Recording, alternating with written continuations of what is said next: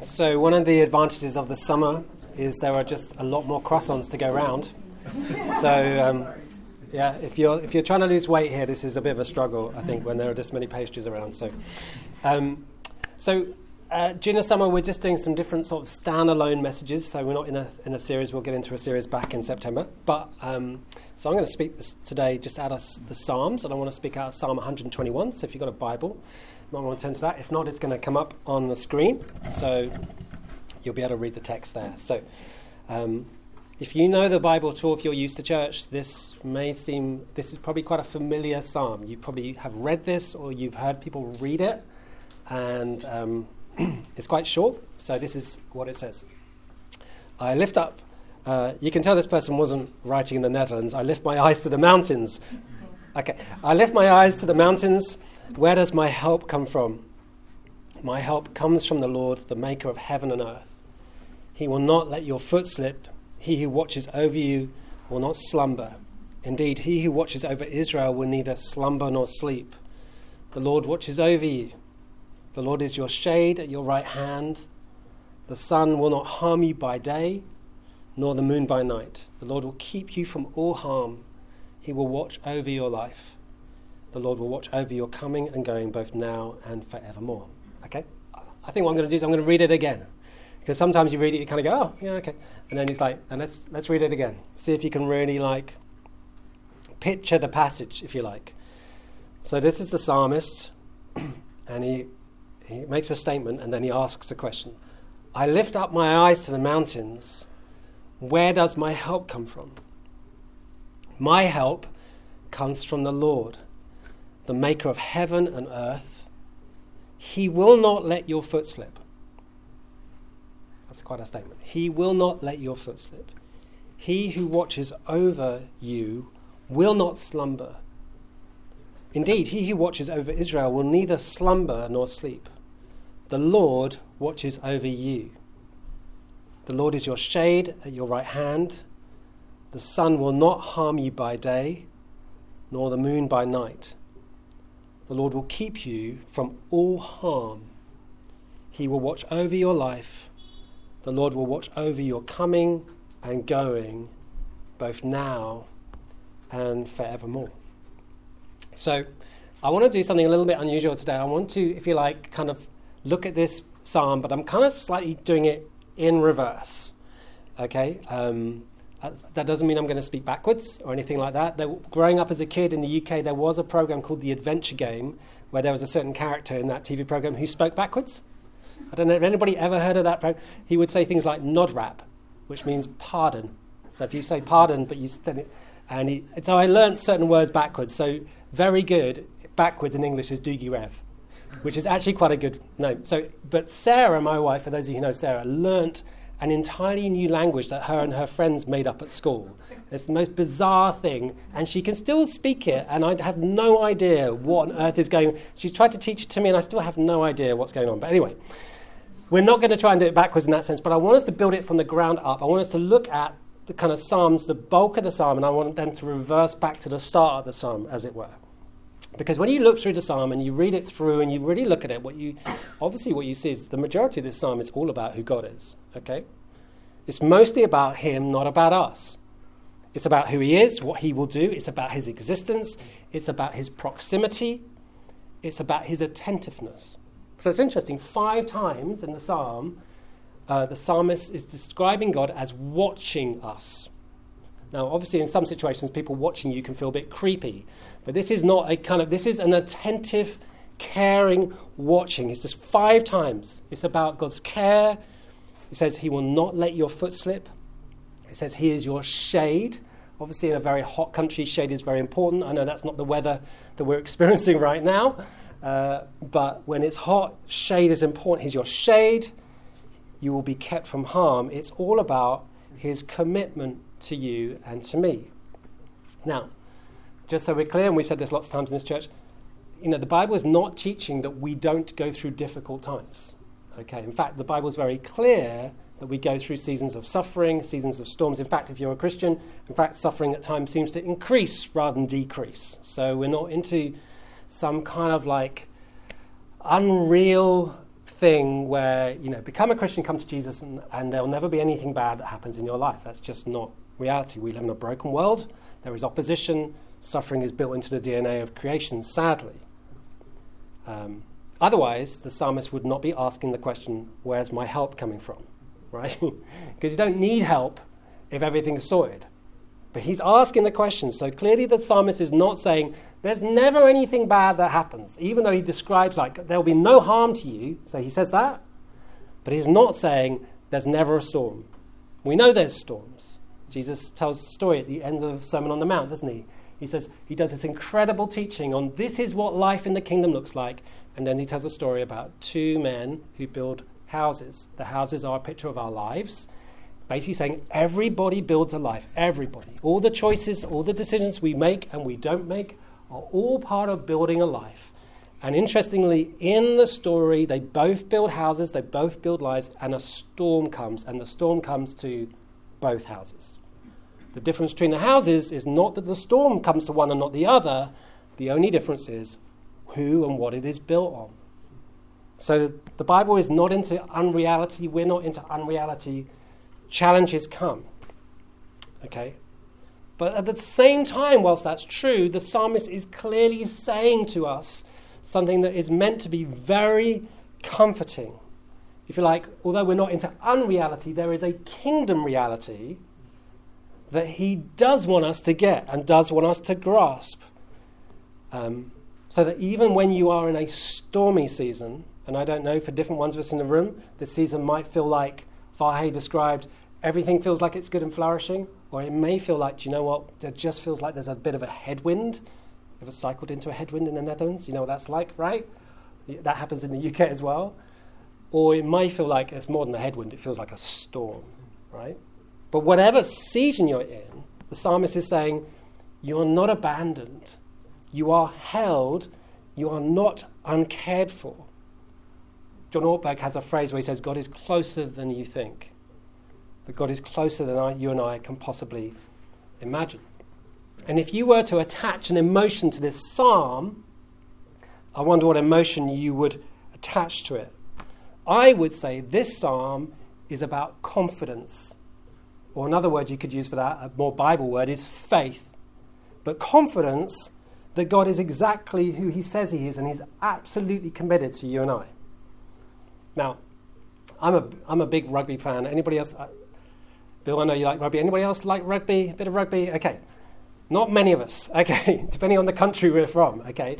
Well, in rugby, it tends to be 15 players against 15 players. Our daughter plays rugby for a, girls' team at university. So it's not just guys who play it, but traditionally it's a kind of male uh, sport, which fortunately now is not the case. And but it's a pretty confrontational sport. Okay, off the pitch it's very friendly. On the pitch it's not so friendly.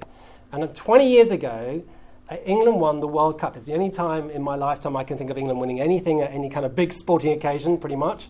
Well, 20 years ago, they won the Rugby World Cup, and they had a captain at the time, this guy called Martin Johnson.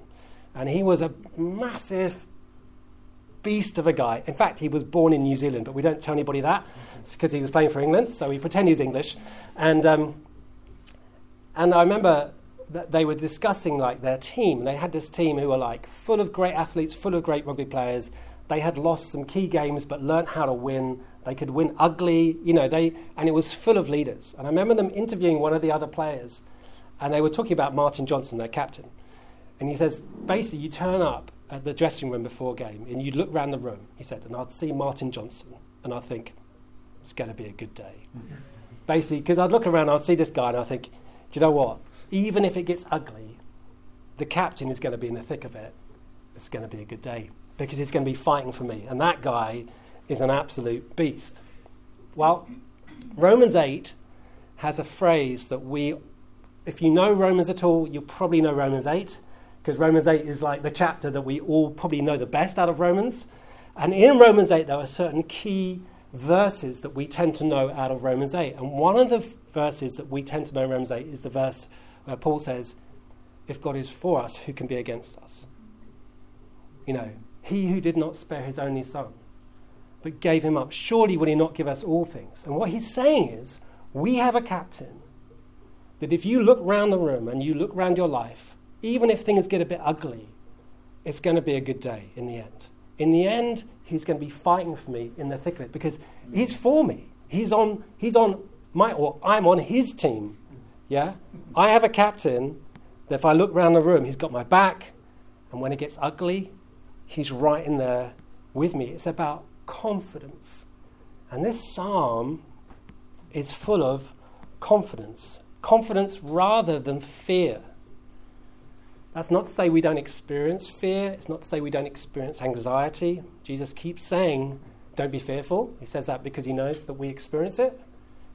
But he doesn't want fear and anxiety to be the thing that wins the day in terms of our experience of life. What is the dominant emotion that's going to win the day when it comes to that anxiety or that concern? Well, for the psalmist in 121, what he's saying is, I need help. There's a degree of anxiety. Now, look, there's confidence coming because he sees one. And the dominant experience for him is confidence. There is one who has totally got my back. Now, if that's true, the question is why is that not always my experience? Why don't I always feel confident? Why doesn't every day feel like, oh, I feel completely secure, I feel completely at peace? You know, I, I, I'm totally clear that God is for me, not against me, He's absolutely with me. Or put it more positively, how do I live in that kind of confidence? If I read that kind of psalm, how do I live in Psalm 121? Well, according to the psalmist, one of the keys, possibly the key, but certainly one of the keys, is it's dependent on where we look. Yeah? Where I look, what I look at, who I look to, is one of the keys of living with confidence or faith rather than living dominated by fear and anxiety. Yeah? Because it's possible for this to be true, but for me not to really experience it. Yeah?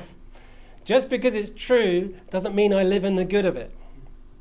The sun might be out, but I still might be standing in the shadows, right? But if the psalmist is saying something true, he's, he's saying something that I can either access or not. And it seems to be for the psalmist one of the keys to accessing the truth that he then says, he watches you. He's watching you. He's watching you. He won't let you f- fall. He's not slumbering or sleeping. He'll watch over you. No harm. For me to access that sense of confidence, he's saying one of the keys is where you look. Who am I looking at? Who am I looking to? Where will I look? Now, most of you know Sarah and I and the kids moved to the Netherlands almost two years ago. Not quite two years, but almost two years ago. And if you move from a country like the UK to the Netherlands, one of the things that you discover, particularly when you cross the road, is you have to look in every direction. Anybody else experience this moving to the Netherlands? It's like, it's like, you know, if you're born and bred here, it's completely natural to you. Okay, and I am getting there. I kind of pretty much intuitively now look the right way and can sense bikes.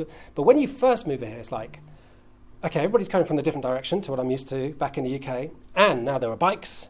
So they, and they could be on that side, or they could be this side. I'm not sure they're coming from this way or that way, but anyway, they're bikes. Some of them are e-bikes because they're really, and that very old person is traveling very fast. So I need to really check their. So they're coming. That's and now there are bikes and there are cars, and they're coming from the right rather than the left. So I'm looking. So you spend British people when they move to Netherlands are like this all the time, and like this, and you're just constantly. But not only are there bikes and cars and e-bikes with old people who go very fast, but there are trams as well. And the trams seem to go on the roads with the cars sometimes, but not always. So there are trams and cars and bikes all going in different directions. And so you spend your whole time going, I'm just looking all over the place, wondering. Even when you step into the road, I'm still wondering, is this safe? Am I about to get mown down by that lady? I don't know. You know, and you're looking. Anybody else kind of, can anybody else relate to this experience? Okay, you're looking all over, multiple places, multiple times, all the time. And where we look counts, right? It counts in real life, in normal life, where we look matters. And it seems to me there's a principle in the Bible when it comes to life, living with God, knowing God, spiritual growth, which where we look has a big impact on the kind of life we grow into. In fact, I would say there's a biblical principle in the, in the Bible which is that what we behold, we become what we look at, what we consider, what we stare at, has a huge impact on the person we become. 2 Corinthians 3, verse 18, it says this And we all, who with unveiled, unveiled faces contemplate the Lord's glory, are being transformed into his image with ever increasing glory, which comes from the Lord who is the Spirit. i read it again. And we all, who with unveiled faces contemplate the Lord's glory. So I'm considering, I'm staring, I'm gazing at something of who Jesus is, are, whilst I do that, being transformed into his image with ever increasing glory, which comes from the Lord who is the Spirit. Something about who we behold hugely impacts who we become. And for the psalmist, the key to standing in the confidence that he then expresses is where he looks. Where does he look? I lift my eyes. Okay? Where you look has a huge impact on what you experience. So last summer, most of you, many of you will know that um, we went through a bit of a difficult patch with Sarah had developed an issue with her eye. And suddenly her vision in one of her eyes went pretty pretty weird. It kind of like deteriorated very fast. We went to an optician. They were like pretty concerned. They sent us straight off to a specialist, and we had that kind of like week of waiting for an appointment, people on the phone making very concerned noises. You know, well, it could be something, you know, or it could be something really serious, you know, and it's like, ooh. And you're in that kind of like gap of not knowing and the possibility of like huge kind of like repercussions. And that's now, as it is, it turned out to be something serious, but not something life threatening, which was great. Okay, and they managed to do an operation and all sorts of stuff. About four weeks after that operation, we went to the UK. We kind of lost our holiday, but we found, uh, you know, someone was good enough to lend us their house. We were on our way to staying in this house, and Sarah started to develop a bit of a pain in her eye again. She was a bit concerned about it. She goes, "My vision, I'm not sure." So, uh, some of you have met Terry and Wendy Virgo, who have been through here Terry preached in the Taveld's front room, if you remember. And, you know, they're like founding figures of the kind of family of churches that our church is ultimately a part of, called Newfrontiers.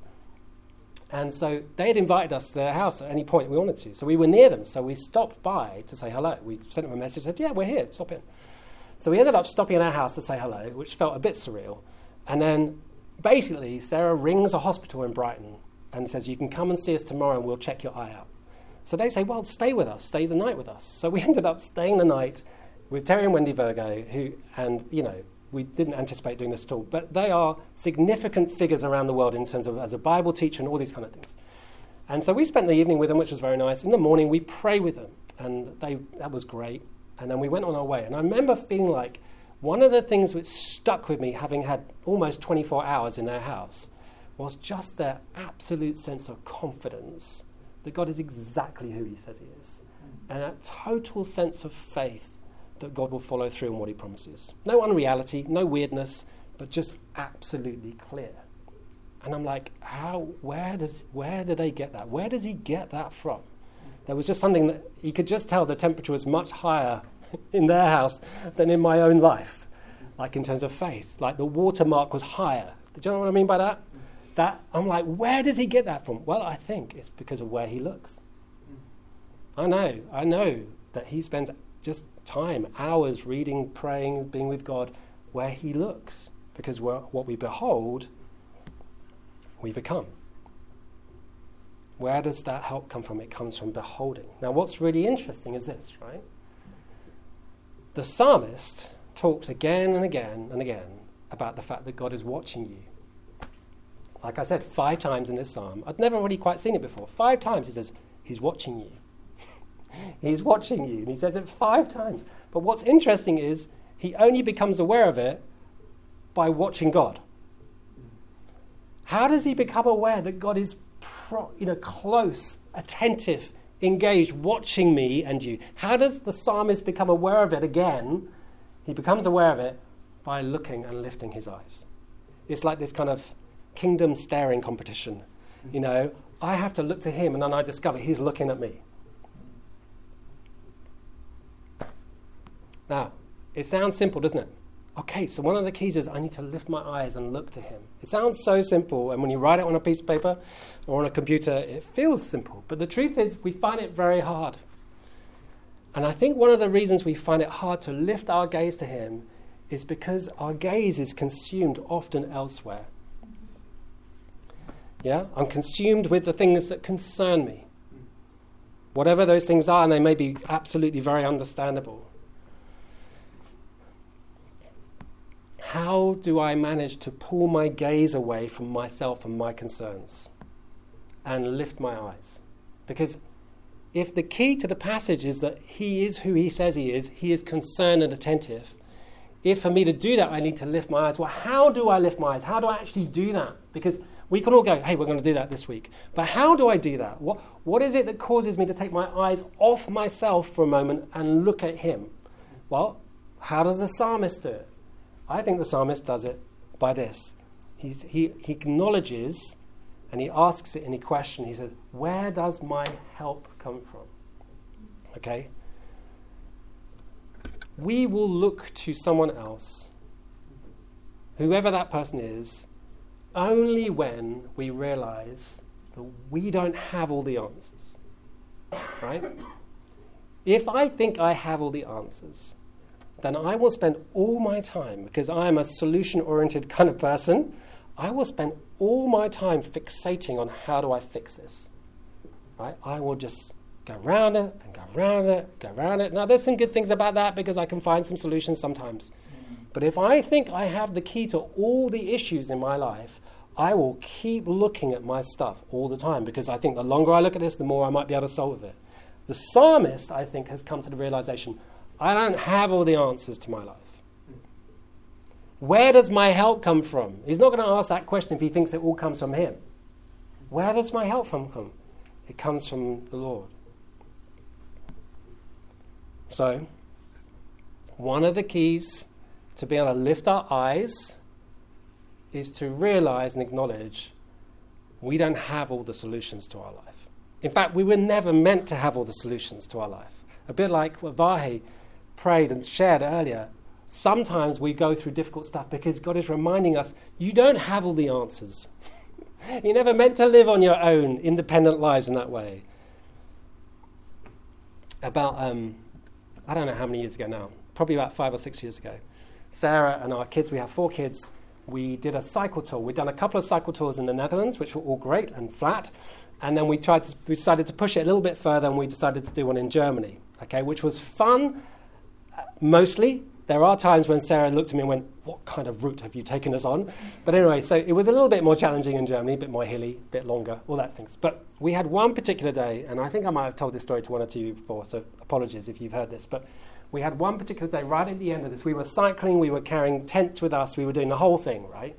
With four kids. I don't know how old Ben was, probably about eight. So we had like, you know, our eldest was probably 15, 16. So, you know, this was like not exactly, they're not all teenagers. Towards the, the penultimate day, we get to this scenario where we look at the weather forecast and there is serious storms coming in, okay? And we're thinking, this is not, this is not going to go well. okay, we're, gonna, we're going to our campsite and it's going to be underwater. It's getting into the mountains near Fussen, and I'm thinking, this is, this is not good. We need to find alternative places to stay. And lunchtime on that day, the rain came, and it was like torrential. Okay, so our kids are looking at us like, why are we cycling in Germany? Well, you, you, guys are nuts. Why aren't we on a beach somewhere in Greece or something, you know? Or in a house. How about a house somewhere? But you're cycling, making a cycle through Germany. So anyway, so we're there and we're like, what are we going to do? Because this is just absolutely not going to work. We're all going to get completely soaked. Our tents are not going to be able to cope. This is going to be awful. So we're ringing places, trying to find is there somewhere we can stay? There's nowhere to stay. Nothing, nothing. It was like it was like I have no, I have no solution. And um, Sarah goes, I'm going to go to the supermarket with some of the kids. So she took them off, right? and I'm left there with our eldest trying to fix his puncher because that was great. He's now got a punch as well. So this was a great holiday, actually. Um, anyway, she goes to the supermarket with three of our kids, and she's in the supermarket, and she she feels like she feels this prompting from God. Why don't you go and ask that couple over there? So you know what Sarah's like. She's like, okay. She's much braver than I am. She literally feels the Holy Spirit say, Go and ask that couple. So she goes up to this couple in the car park and said, you know, introduces herself, I'm really sorry to trouble you, blah, blah, blah. But do you know anywhere in this area where, where there's, a, like that, there's a hostel or any accommodation? I think he turns out to be Zimbabwean and she's South African, I think, or the other way around, I can't remember. So apparently this couple look at each other and go, uh, no, and they're kind of chatting with her. And then they kind of say, but, well, we've got a garden. You can camp in our garden if you want. Okay, okay. So anyway, they then go into the supermarket and they have a little bit more of a chat. That, by that point, the offer has moved from, from the garden to a basement. We have a basement and you can all sleep in our basement. So if you know anything about younger kids or teenagers, they are not going to swallow the idea of sleeping in some stranger's basement. They're like, you're nuts. But anyway, Sarah rings me and goes, um, so I've met this couple, and they've said we can stay in the basement. What a kid's like, we can't stay in the basement. What do you think? And I'm like, um, I don't know. I'll come over. So then I cycle over and meet them in the supermarket. By that point, they're like, yeah, you can all stay in the basement. You know, we might be able to do something. The kids are like, no, no, no, no. We're like, yes, great, okay. So we cycled to this this family's house. Six, four, you know, six of us, four kids, panniers, tents soaking wet. They bring us in, okay? It, what happens is then they kind of go, actually, some of you can stay in the basement. We've got a spare room. Indiana, you can stay there. Phil and Sarah, you can stay there. We have the evening with us. We have dinner with them. We spend the night in their house. We have breakfast with them. They end up being people who used to go to a church but had kind of fallen out of church. They were just utterly amazing. And we had this 24 hours in their house. And then we cycled off, and our kids were going, You're crazy. But that was quite fun. Hmm. now, I tell this story partly because it's a good story, but mainly because we got completely stuck. We had no solution, okay? And then, and then, born out of a very uncomfortable situation was something really remarkable. okay? And sometimes we only we ask for help when we go through very uncomfortable situations where we come to a point where we realize I do not have all the solutions. Or if you're married, we don't have all the solutions. So if you're in a family, together we don't, we can't fix everything. And at the heart of the gospel is a realization and an acknowledgement that we do not have all the solutions and we are not made to have all the solutions to our life. Now, the key problem in the midst of that is this little word called pride. And pride is a problem for two fronts. Pride is a problem because pride is the very thing that inspires and provokes our sinfulness. I think I'll do life my own way and I'll make up my own rules, thank you, God, and I'll decide what is good and what isn't good and what is sinful and what's not. I'll, that's called pride. That's what happens with Adam and Eve, and that's what happens with us. But pride is also a problem because pride wants to stop us from admitting we need help. Right? But right at the heart of the gospel is an acknowledgement that we need help, that we don't have all the answers, that we were not made for ourselves. Right at the heart of the gospel is an acknowledgement that ultimately I cannot fix all my own stuff. But also, right at the heart of the gospel is a revelation that there is one who doesn't slumber or sleep, who watches over me, who is absolutely willing and inclined to want to intervene on my behalf and your behalf. So, as we close, I want to suggest a couple of things. First one is something I want you to do today, and the second is something I want you to do this week. Okay? First one in terms of what we do today. When we close in a little while, I want to encourage you if you are facing a scenario where you kind of go, I don't know how this is going to work. Like, I, I can't fix this. Like we, we really need God to come through on this situation. Like if you are facing a situation like that, whether it's big or small, I want to encourage you to find someone and just share it with them and, ask them to pray with you. And maybe you can do it vice versa. Like you can share and then the other person can share and you can just pray together. And uh, if you like express to somebody else your need of, I really need God in this situation. Because sometimes it's a habit we have to build of going, God, I need you. Okay? I'm not made to do it on my own. So that's something I want you to do today. And then something I want you to do this week. I want you to take Psalm 121, just very short little psalm, and I want to suggest before you go to sleep at night and when you wake up in the morning, I want you to read it. And I want you to express to God, here are the things where I need your help. So when you go to bed, just say, God, I'm putting it in your hands. Yeah? I'm putting it in your hands as I go to sleep. I'm glad that you don't go to sleep. And I'm putting these concerns in your hand and I'm asking you to intervene for us or for me. And in the morning, when you get up, read Psalm 121. Do the, make that be the first thing you do. Read it before you pick up your phone, okay? Read it and say to God, here are the things I need your help in this week or today. Here's the meeting I'm going to go to, or here's the thing I'm dealing with. I, do, I need you. Would you, would you intervene? And if you like, lift your eyes. Because when you do a Psalm 121, then you start to look in the right places for your help.